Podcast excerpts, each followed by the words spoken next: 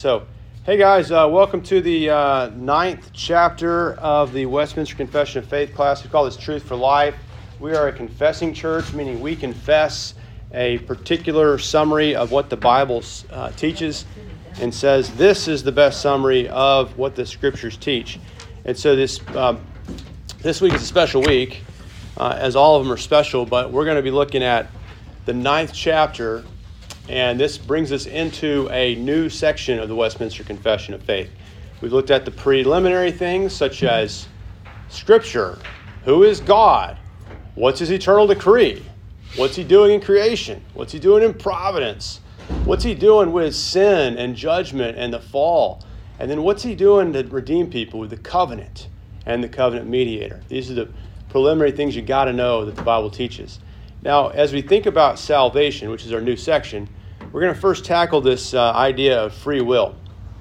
And I'm going to tell you right now the Westminster Confession of Faith believes in free will. it is a, it is a true thing. The Westminster Confession of Faith, you might not know that, but the Westminster Confession of Faith in our church believes in free will. And I'm going to tell you, you're free to believe me or not. Uh, it's just uh, you, you, some of you are going to believe me, some of you are not, and that's because you have a free will. Uh, you, you know, you're free to choose uh, tuna fish or chicken for lunch. You're free to do a lot of things. You have a will part of being human is having a will. I mean, like we have, we make decisions. We image God as His image bearers, and with this sophisticated, reasonable will. Uh, when Jesus was made man, He took on body, soul, mind, everything that, that we have, and part of it was making decisions. He made the right decisions all the time. The right. He used His will. He mastered. He only Jesus was a uh, was not mastered by his. Uh, personality, environment, uh, gifts and strengths, and all the things that we're mastered by, uh, weaknesses that we have. So Jesus was uh, free of the damage that we do to ourselves in our sin and misery with our wills. So, all right, so let's talk about just getting a, a rundown of what the Bible says about will. So, we're going to be looking at just five sections today. Uh, and that's all. We're going to get the whole chapter in one day, and it's pretty pretty straightforward. So uh, I'm going to ask us uh, if you'll join me in praying before we start, and we'll get through it. Let's pray. Our Heavenly Father, it is a great day to be with your saints, to be with your people, and to be learning of what you have made us to be, and learning how you are redeeming us and the future that we hold uh, in Christ. And so we, we long to see uh, uh, not only our churches full, of your saints and your elect, but also the day in which uh, you will return and bring about all these gospel blessings upon us in their fullness. So we pray today that you would teach us and help us to long for the day which you will return and, and our wills will, will be completely freed of any corruption and sin. We ask it in Jesus' name, amen. So today we're looking at the free will. Uh, and as we think about the first section here, let's look at it. This is like a preliminary section of this particular chapter. So the first paragraph says, God hath endued the will of man with the natural liberty, with that natural liberty that is neither forced nor by any absolute necessity of nature determined to good or evil. So Adam and Eve in the garden, this is speaking of Adam and Eve, and everyone else uh, it's saying that in general, the will of man is that it uh, has natural liberty. Every single person who's ever been made has this will. And when you try to raise children uh, or you try to manage people, uh, you see this. Like every, if you have a, you try to get married, anything you do with people, you notice that, well, there's no way to force anybody to do anything. Like there's a- absolutely people have this uh, ability to, to want to do good or evil. Uh, you can't coerce people to do things. You can influence them, but at the end of the day, everyone has this will. And so we'll look at um, just one place. I want to look at James 1 14. And uh, if you've got your Bibles, uh, open up to James 1 14, and we'll look at that verse real quick.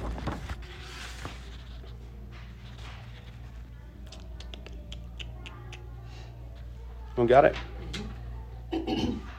Okay, so it says, uh, But every man is tempted when he is drawn away by his own lust and enticed. Okay? Uh, if you were to look at Deuteronomy 30, 19, it says, 30, 19, it says, I call heaven and earth to record this day against you, that I have set before you life and death, blessing and cursing. Therefore choose life, that both thou and thy seed may live. And so you see there, God is uh, calling on Israel to choose either life or death. And it says here in James that it's not that God tempts us, but man is tempted when we're led away and drawn away in our own lusts and enticed, and we decide to sin. So we can't blame it on God. It's, it's up to us each and every day and every moment uh, in that regard. So God hath endued the will of man with natural liberty, that he is neither forced nor by absolute necessity of nature determined to good or evil. You can say, well, you can blame it on I was just born this way, or uh, I was I was in this house, or this is just who I am, or you can make a million excuses for why you do what you do. But at the end of the day, you have responsibility for your will. Okay, does that make sense? Anyone have any questions on this one? Fairly straightforward. This is what the Bible teaches. You have a will. All right, now we're going to look at these fun uh, words on the, on the uh, board here. So this is uh, posse, which I love that word. Posse, peccare, non peccare, non posse, non peccare, posse, non peccare, posse, peccare, non posse, peccare. Okay, does anyone know Latin? Anybody? Where's Stevie when you need him? Yeah, yeah. Goodness. Okay, so this is uh, translated ability or able. Okay, able. Posse is able. Think about able. So we see posse, able. And then peccare is sin, to sin. Okay?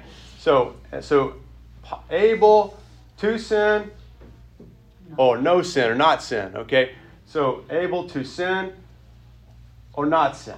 Okay, that's the, uh, that's the first line there. Second line, this is what? Not able. Not, not able. Not able to not sin. To not sin. Okay, good. You guys are fast learners. You're, you're Latin speakers already. Okay, uh, now the third line is what? That's what?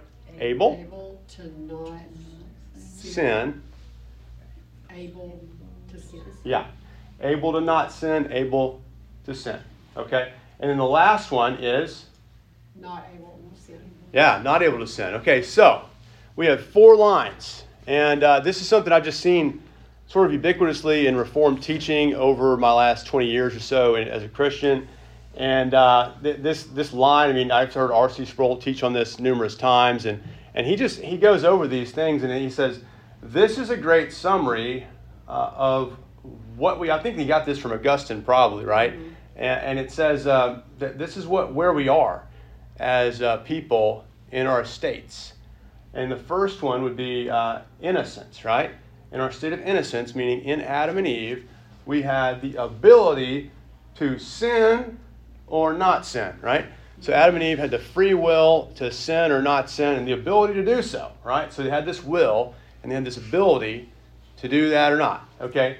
So then you had uh, the, the second estate, which would be the fall or sin and misery state, which is going to be uh, the not able to not sin, and that would be we'll look at some uh, some uh, some some you know scripture support for that in a minute.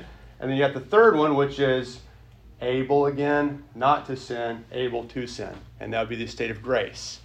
By grace, we're born again, and then also able to we're now able to not sin, but we're also able to sin. Okay, because we're not fully sanctified, right, and glorified. And then the fourth one, not able to sin, will be in glory. Okay, that's our that's our our, our uh, fourfold structure, fourfold state of man in the estates of innocence, fall, grace, and glory. Any questions? Fascinating, right? Don't you feel smarter? Uh, you got some Latin today. Okay, so uh, I never learned Latin, but I've learned it from, from just reading those, those guys. All right, so let's look at the second uh, section here of our second paragraph of our chapter 9. It says, man in his state of innocence had freedom and power to and so the state of innocence that's just what i talked about right there innocence it's his first one man in his state of innocence had freedom and power to will and to do that which is good and well pleasing to god but yet mutably meaning changeably so that he might fall from it okay does that make sense hey welcome we're, we're, we're having latin class do you know latin uh, a little bit? Okay, man, we wish you were here earlier. Yeah, we wish you were here. Some. Yeah, good. So we're looking at the fourfold state of man, and now we're on chapter or chapter two or section two of chapter nine of the uh, Westminster Confession. I'll read it one more time. Man in his state of innocence had freedom and power to will and to do that which is good and well pleasing to God, but yet mutably, so that he might fall from it. Oh, think about that. So, where would we see that that is true? So, we see, if you look at the scripture verses there, uh, the, the Genesis 126 one is God made man after his own image, right? So, he's upright with knowledge, with wisdom, with holiness, right? So, he's able to do the will of God, he's able to do the good. But you see in Genesis 2 16 and 17 that God set before him a probationary command to test him. And it's if you it says all these trees are yours, all the garden's fruit is yours, but that one tree, the tree of knowledge of good and evil, you shall not eat of it. For in the day you eat of it, you shall surely die. And that's the that's the prohibitionary commandment, and that's also known as the covenant of works, which we studied a few weeks ago. Now, as you consider that, God put that before him, and you see in 3 6, what happened? Eve looked, she saw that the, the fruit was good uh, and, and trusted the serpent's lies, took it, and then ate and gave some to her husband who was there uh, with her. And so at that point, you see that these two individuals were capable of falling from that state of innocence. And they did, and brought us all with them. So now, now look at the next, th- uh, next line there, uh, the third, third paragraph. It says, Now man by his fall into sin, and the state of sin, hath wholly lost his ability of will to any spiritual good accompanying salvation. So, as a natural man, being altogether averse from that good and dead in sin, is not able by his own strength to convert himself or prepare himself thereunto. Okay, so let's unpack this, right? So we see here, now back to our Latin phrases, right? Able to sin or not sin. Okay, that's our first line. Second line is not able to not sin. Okay, so we just have, we're able to sin essentially. We, we have no ability not to sin at this point. Uh, and that's what we see here in this, in this line. It says, in the state of, uh, of sin, which is our second state here, fallen state and sin of misery, uh, we've lost all ability in any spiritual good. Now, we had that ability in Adam. Adam lost it. We've lost it. So, natural man, altogether averse from that which is good. Uh, let's look at, uh, at John 15 5. Who knows what that says or can find it? This is the words of Jesus, John 15 5, just to prove it. I am the vine, you are the branches. He who abides in me and I in him, he bears much fruit, for apart from me, you can do nothing. Okay, so so say say you're not in Christ, can you do anything good? No. That's pretty straightforward. That was Jesus' analogy, right? Of I'm the vine, you're the branches. If you're not in me, you cannot do good. So eh, say you're outside of Christ, you have no ability. Let's look at a more, uh, uh, you know, just uh, didactic portion where we're just saying, hey, here's here's how it is. So let's look at uh, Romans three, uh, verse ten through twelve, uh, and let's look at that one. So we'll go Romans 3, 10 through twelve. Can someone find that for me? I've got a cup of coffee in my hand, so I don't talk too fast and use my hands too much. So I'm trying to be a little bit more subdued this morning. Uh, okay, so three Romans three twenty or three ten. Who's got it? I've got it. Thank you. What verses three ten through? Through twelve. Well, as it is written, there is no one righteous, not even one. There is no one who understands. There is no one who seeks God. All have turned away. They have together become worthless.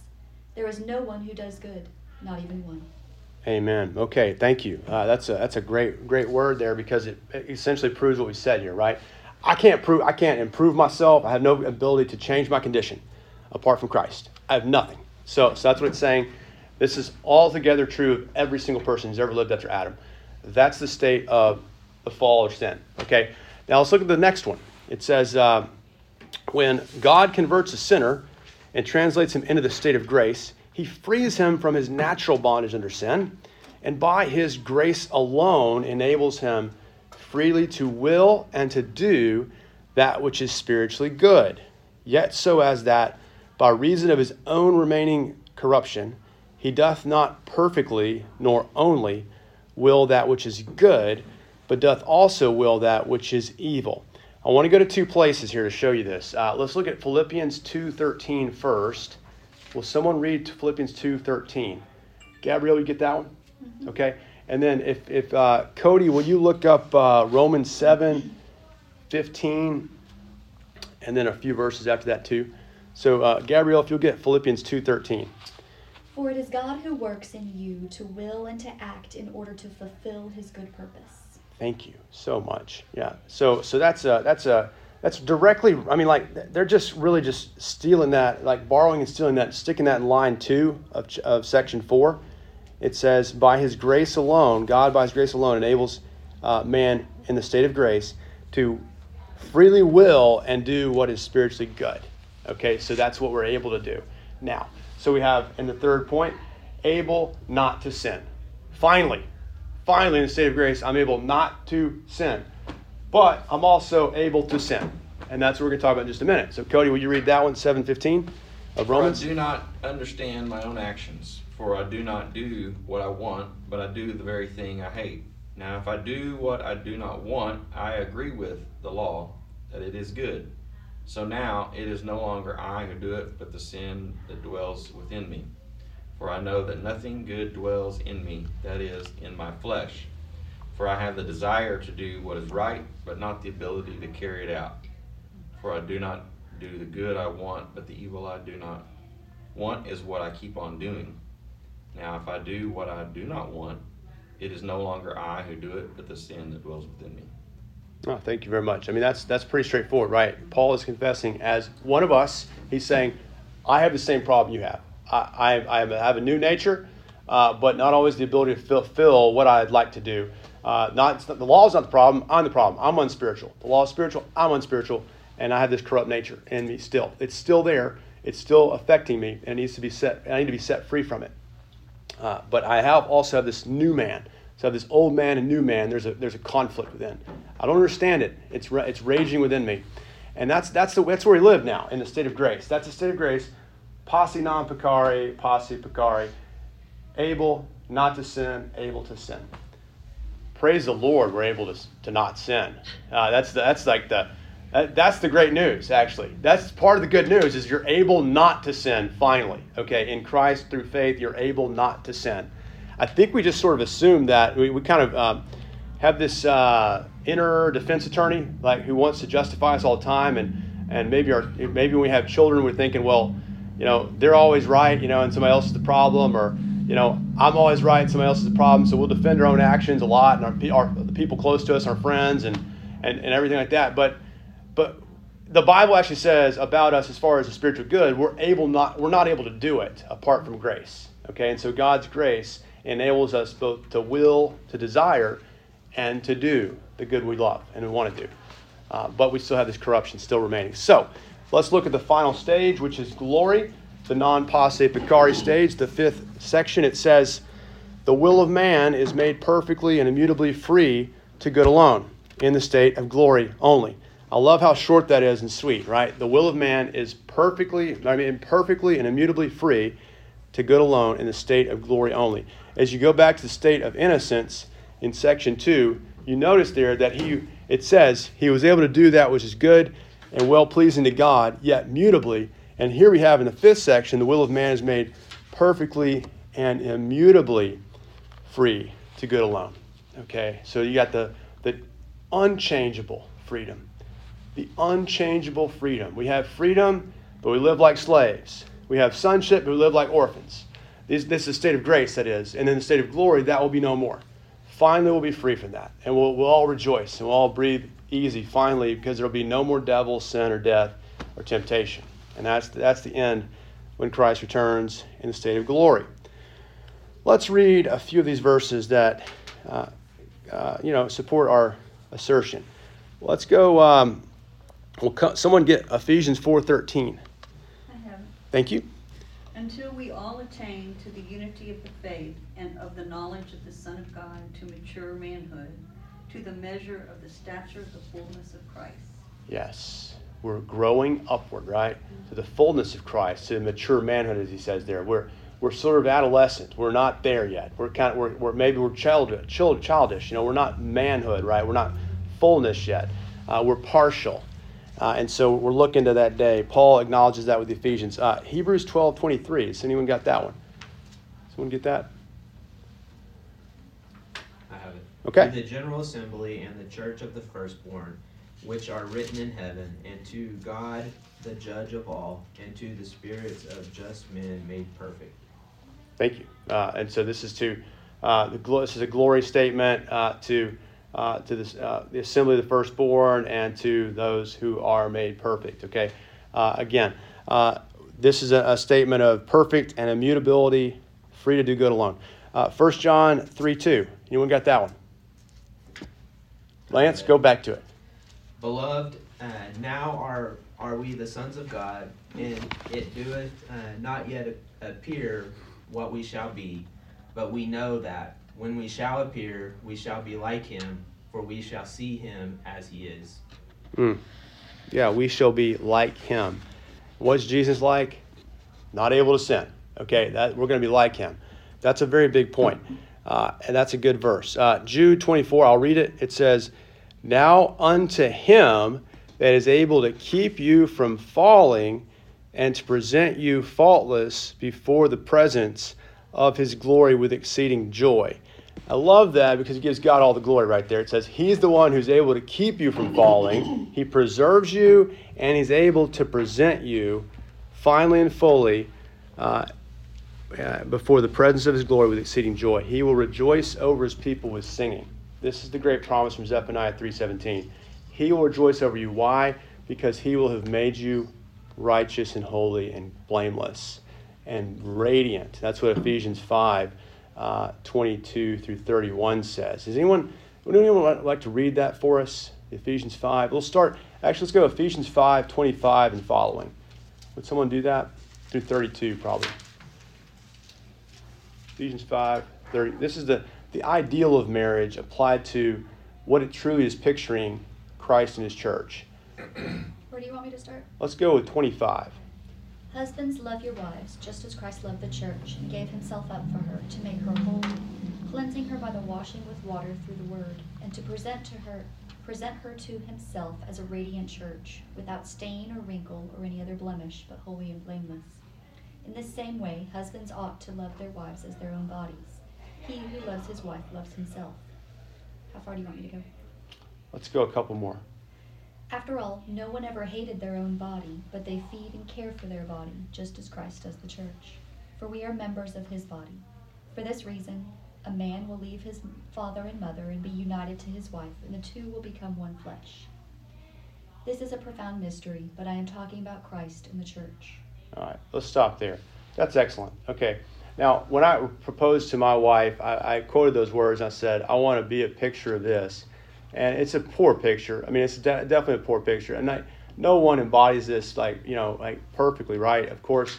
Uh, but the idea here is like, this is this is our true bridegroom. This is our tr- we're the true bride, and, and he's our bridegroom. Christ is the one who makes us radiant and holy and without blemish and, and cleanses us from all sin. This is the idea here uh, of the whole Bible, and it's going to come to its fruition in the day to come when Christ returns. So, I think there's a there's a you know getting that straight uh, of where we are, where we've been, where we were, where we are now, where we're going. Hugely important, right? To know anything, right? So this is a, it's, a, it's why we start with this section before we move into salvation to understand the context of where what salvation is doing.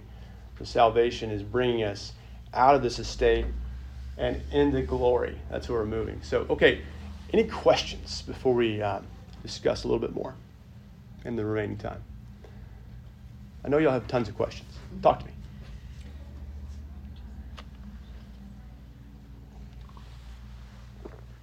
Or heckle me. I mean, get, yeah, something, something. It's just so clear no one has questions. All right. Okay, please, yes. Is uh, free will compatible with uh, predestination? No question. Absolutely. All right. Yeah. you ask a yes or no question, I'll say yes. Okay. Yeah.